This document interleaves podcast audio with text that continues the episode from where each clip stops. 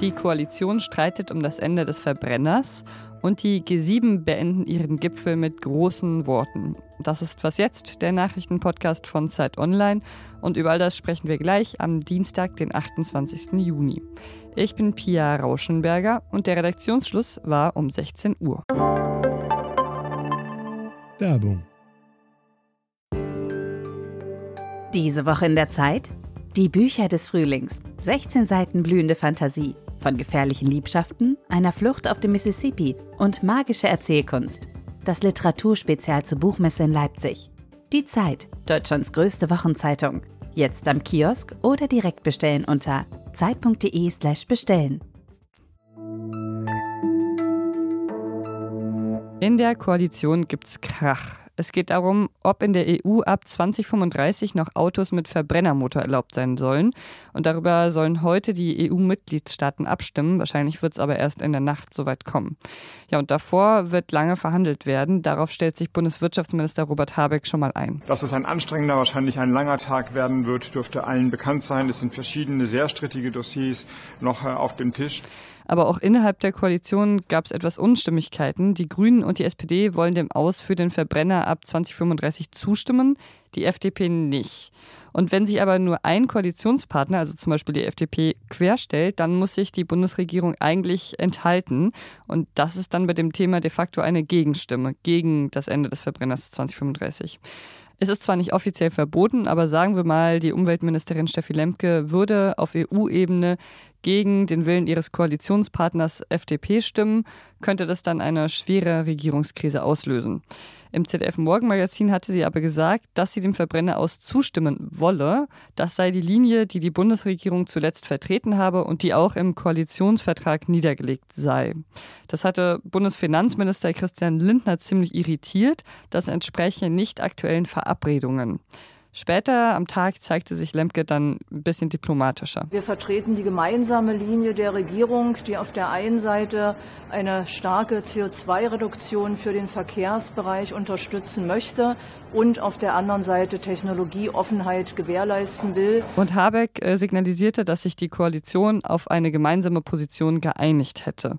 Ich sehe da aber noch Klärungsbedarf und wir leisten hier unseren Teil mit Ferdinand Otto aus dem Politikressort. Hi Ferdinand. Hallo, grüß dich. Wie kann es denn sein, dass so eine sehr wichtige Entscheidung in der Koalition bis kurz vor knapp noch äh, nicht äh, ordentlich abgesprochen war? Ja, das äh, zeugt auf jeden Fall nicht vom guten Team Spirit in der Ampel. Ähm, das ist relativ klar, dass diese Entscheidung in der EU ansteht. Das ist lange klar und äh, die FDP hat da sich vor einer Woche rausgewagt und das ähm, groß problematisiert. Christian Lindner hat gesagt, nein, Stand jetzt müssen wir uns da als Bundesregierung enthalten. Die FDP wird da nicht zustimmen. Und die Ampel, ja, schafft es nicht, das kommunikativ äh, richtig, richtig einzufangen und sich da einig zu werden. Was sagt denn das auch vielleicht über die Klimapolitik der Koalition aus, wenn sie bei so einer großen Frage sich uneins ist, die ja eigentlich auch schon im Koalitionsvertrag äh, geklärt war, so einigermaßen zumindest?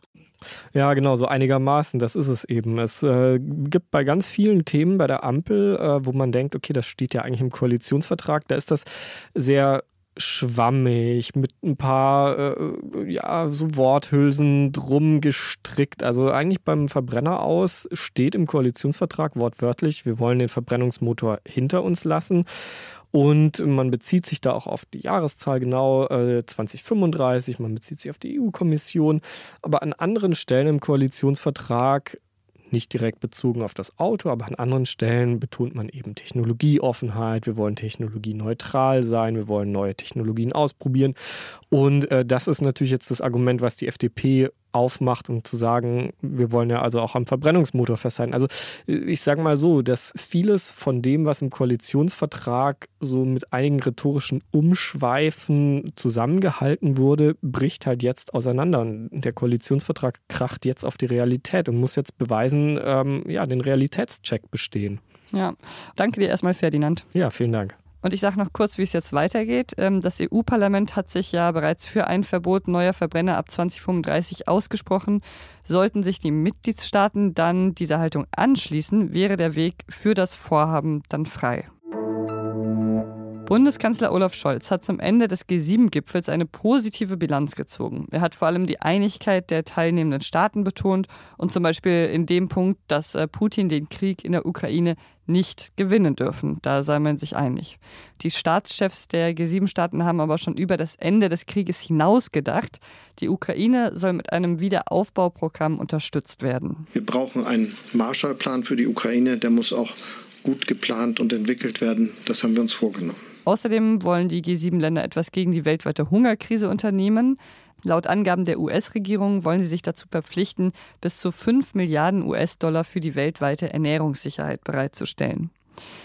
Und zum Thema Klimaschutz haben sie auch beraten. Denn wir sind uns einig, wir brauchen mehr Ehrgeiz, mehr Ambition, um unsere Klimaziele zu erreichen. Mit dem Klimaclub tragen wir dazu bei, dass wir diese Verpflichtung auch einhalten können. Die G7-Partner wollen Olaf Scholz' Idee eines Klimaclubs umsetzen. Nach dem Urteil des Supreme Courts haben zahlreiche Bundesstaaten Schwangerschaftsabbrüche schon bis auf wenige Ausnahmen verboten. Zum Beispiel wer in Louisiana weiterhin Schwangerschaftsabbrüche durchführt oder dabei hilft, macht sich strafbar, auch wenn die betroffene Person vergewaltigt wurde. Das klingt, finde ich, ziemlich nach Mittelalter. Was heute anders ist als im Mittelalter, es gibt Technologien, die den Bundesstaaten dabei helfen könnten, die Schwangeren zu überwachen. Und darüber spreche ich jetzt mit Eike Kühn, der dazu recherchiert hat. Hi Eike. Hallo. DatenschützerInnen warnen ja davor, dass Bundesstaaten in den USA Daten von Facebook und Zyklus-Apps zum Beispiel als Waffe einsetzen könnten, um zu kontrollieren, ob eine Person einen Schwangerschaftsabbruch vornehmen lässt. Wie soll das genau gehen? Also prinzipiell muss man sich stets fragen, welche Daten, die ich als Frau digital preisgebe, könnten denn überhaupt auf eine Schwangerschaft oder im Umkehrschluss vielleicht auch auf einen geplanten Schwangerschaftsabbruch hindeuten? Und das ist im Fall der sogenannten Zyklustrecker ja relativ leicht zu beantworten. Ja, wenn ich nun als Frau darin angebe, dass meine Tage ausbleiben äh, und ich vielleicht gleichzeitig angebe, dass ich, dass mir übel ist oder dass ich sogar einen Schwangerschaftstest gemacht habe, der nun positiv ausgefallen ist, äh, dann ist es ein relativ deutliches Signal. Und das wissen dann sowohl die Betreiber dieses, dieses Zyklus-Trackers als auch vielleicht die Werbepartner, die diese Informationen dann ebenfalls erhalten. Und bei Facebook und Google, auch die können das wissen. Ja, wenn ich Websites von einer Abtreibungsklinik besuche oder in einer Selbsthilfegruppe äh, für Schwangerschaftsabbrüche auf Facebook unterwegs bin, all das wissen die Anbieter.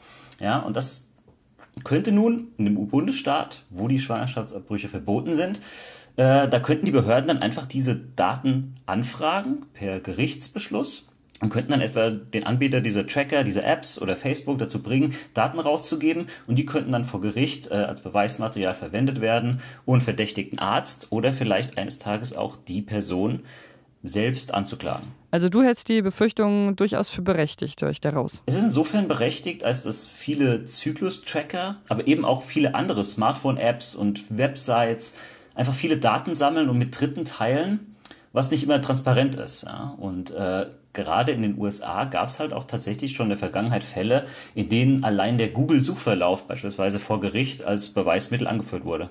Gibt es denn irgendeine Möglichkeit für die Nutzerinnen, sich davor zu schützen? Wer nun einen Zyklus-Tracker nutzen will, dann sollte einen verwenden, bei dem die Daten vielleicht gar nicht erst äh, mit Werbepartnern geteilt werden. Man sollte bei der Suche im Netz möglichst nicht bei Google oder bei Facebook eingeloggt sein. Ja. Zusätzlich vielleicht äh, Browser-Add-ons benutzen, die äh, diese Tracking-Cookies blockieren. Ja. Man sollte auch keine SMS an Ärztinnen verschicken, sondern verschlüsselte Messenger nutzen. Danke, Eike. Ja, gern geschehen. Was noch? 7000 Meter unter dem Meeresspiegel, also sieben Kilometer tief quasi, wurde das tiefste jemals gefundene Schiffswrack entdeckt. Das Schiff war im Zweiten Weltkrieg in einem Kampf zwischen den USA und Japan vor den Philippinen gesunken. Ein anderes Schiff, das im Jahr 1708 gesunken war, wurde auch gerade erst wiederentdeckt. Dieses Schiff liegt vor der kolumbianischen Küste und soll einen richtigen Goldschatz enthalten, der sogar mehrere Milliarden Dollar wert sein soll. Und ich stelle mir so vor, wie die Schiffe es bis jetzt da unten ganz schön hatten, wie sie ihre Ruhe hatten. Keine Nachrichten, kein Krieg, keine Klimakrise, nur Kontakt mit Muscheln, Plankton und ab und zu schwimmt eine Meerjungfrau vorbei und schnappt sich eine Goldmünze. Und ich würde an manchen heißen Tagen gerade auch ganz gerne unter Wasser leben, aber dann könnte ich ja kein Was jetzt produzieren und das ist ja auch immer schön. Morgen früh bringt sie mein Kollege Fabian Scheler hier auf den neuesten Stand. Bei ihm geht es dann unter anderem um das Urteil im Butterclaw-Prozess. Was jetzt zeit.de ist unsere E-Mail-Adresse. Ich bin Pia Rauschenberger. Machen Sie es gut wenn der Verbrennungsmotor irgendwann geht, dieses Lied wird bleiben und davon hatte ich heute den ganzen Tag einen Ohrwurm. Du bist ein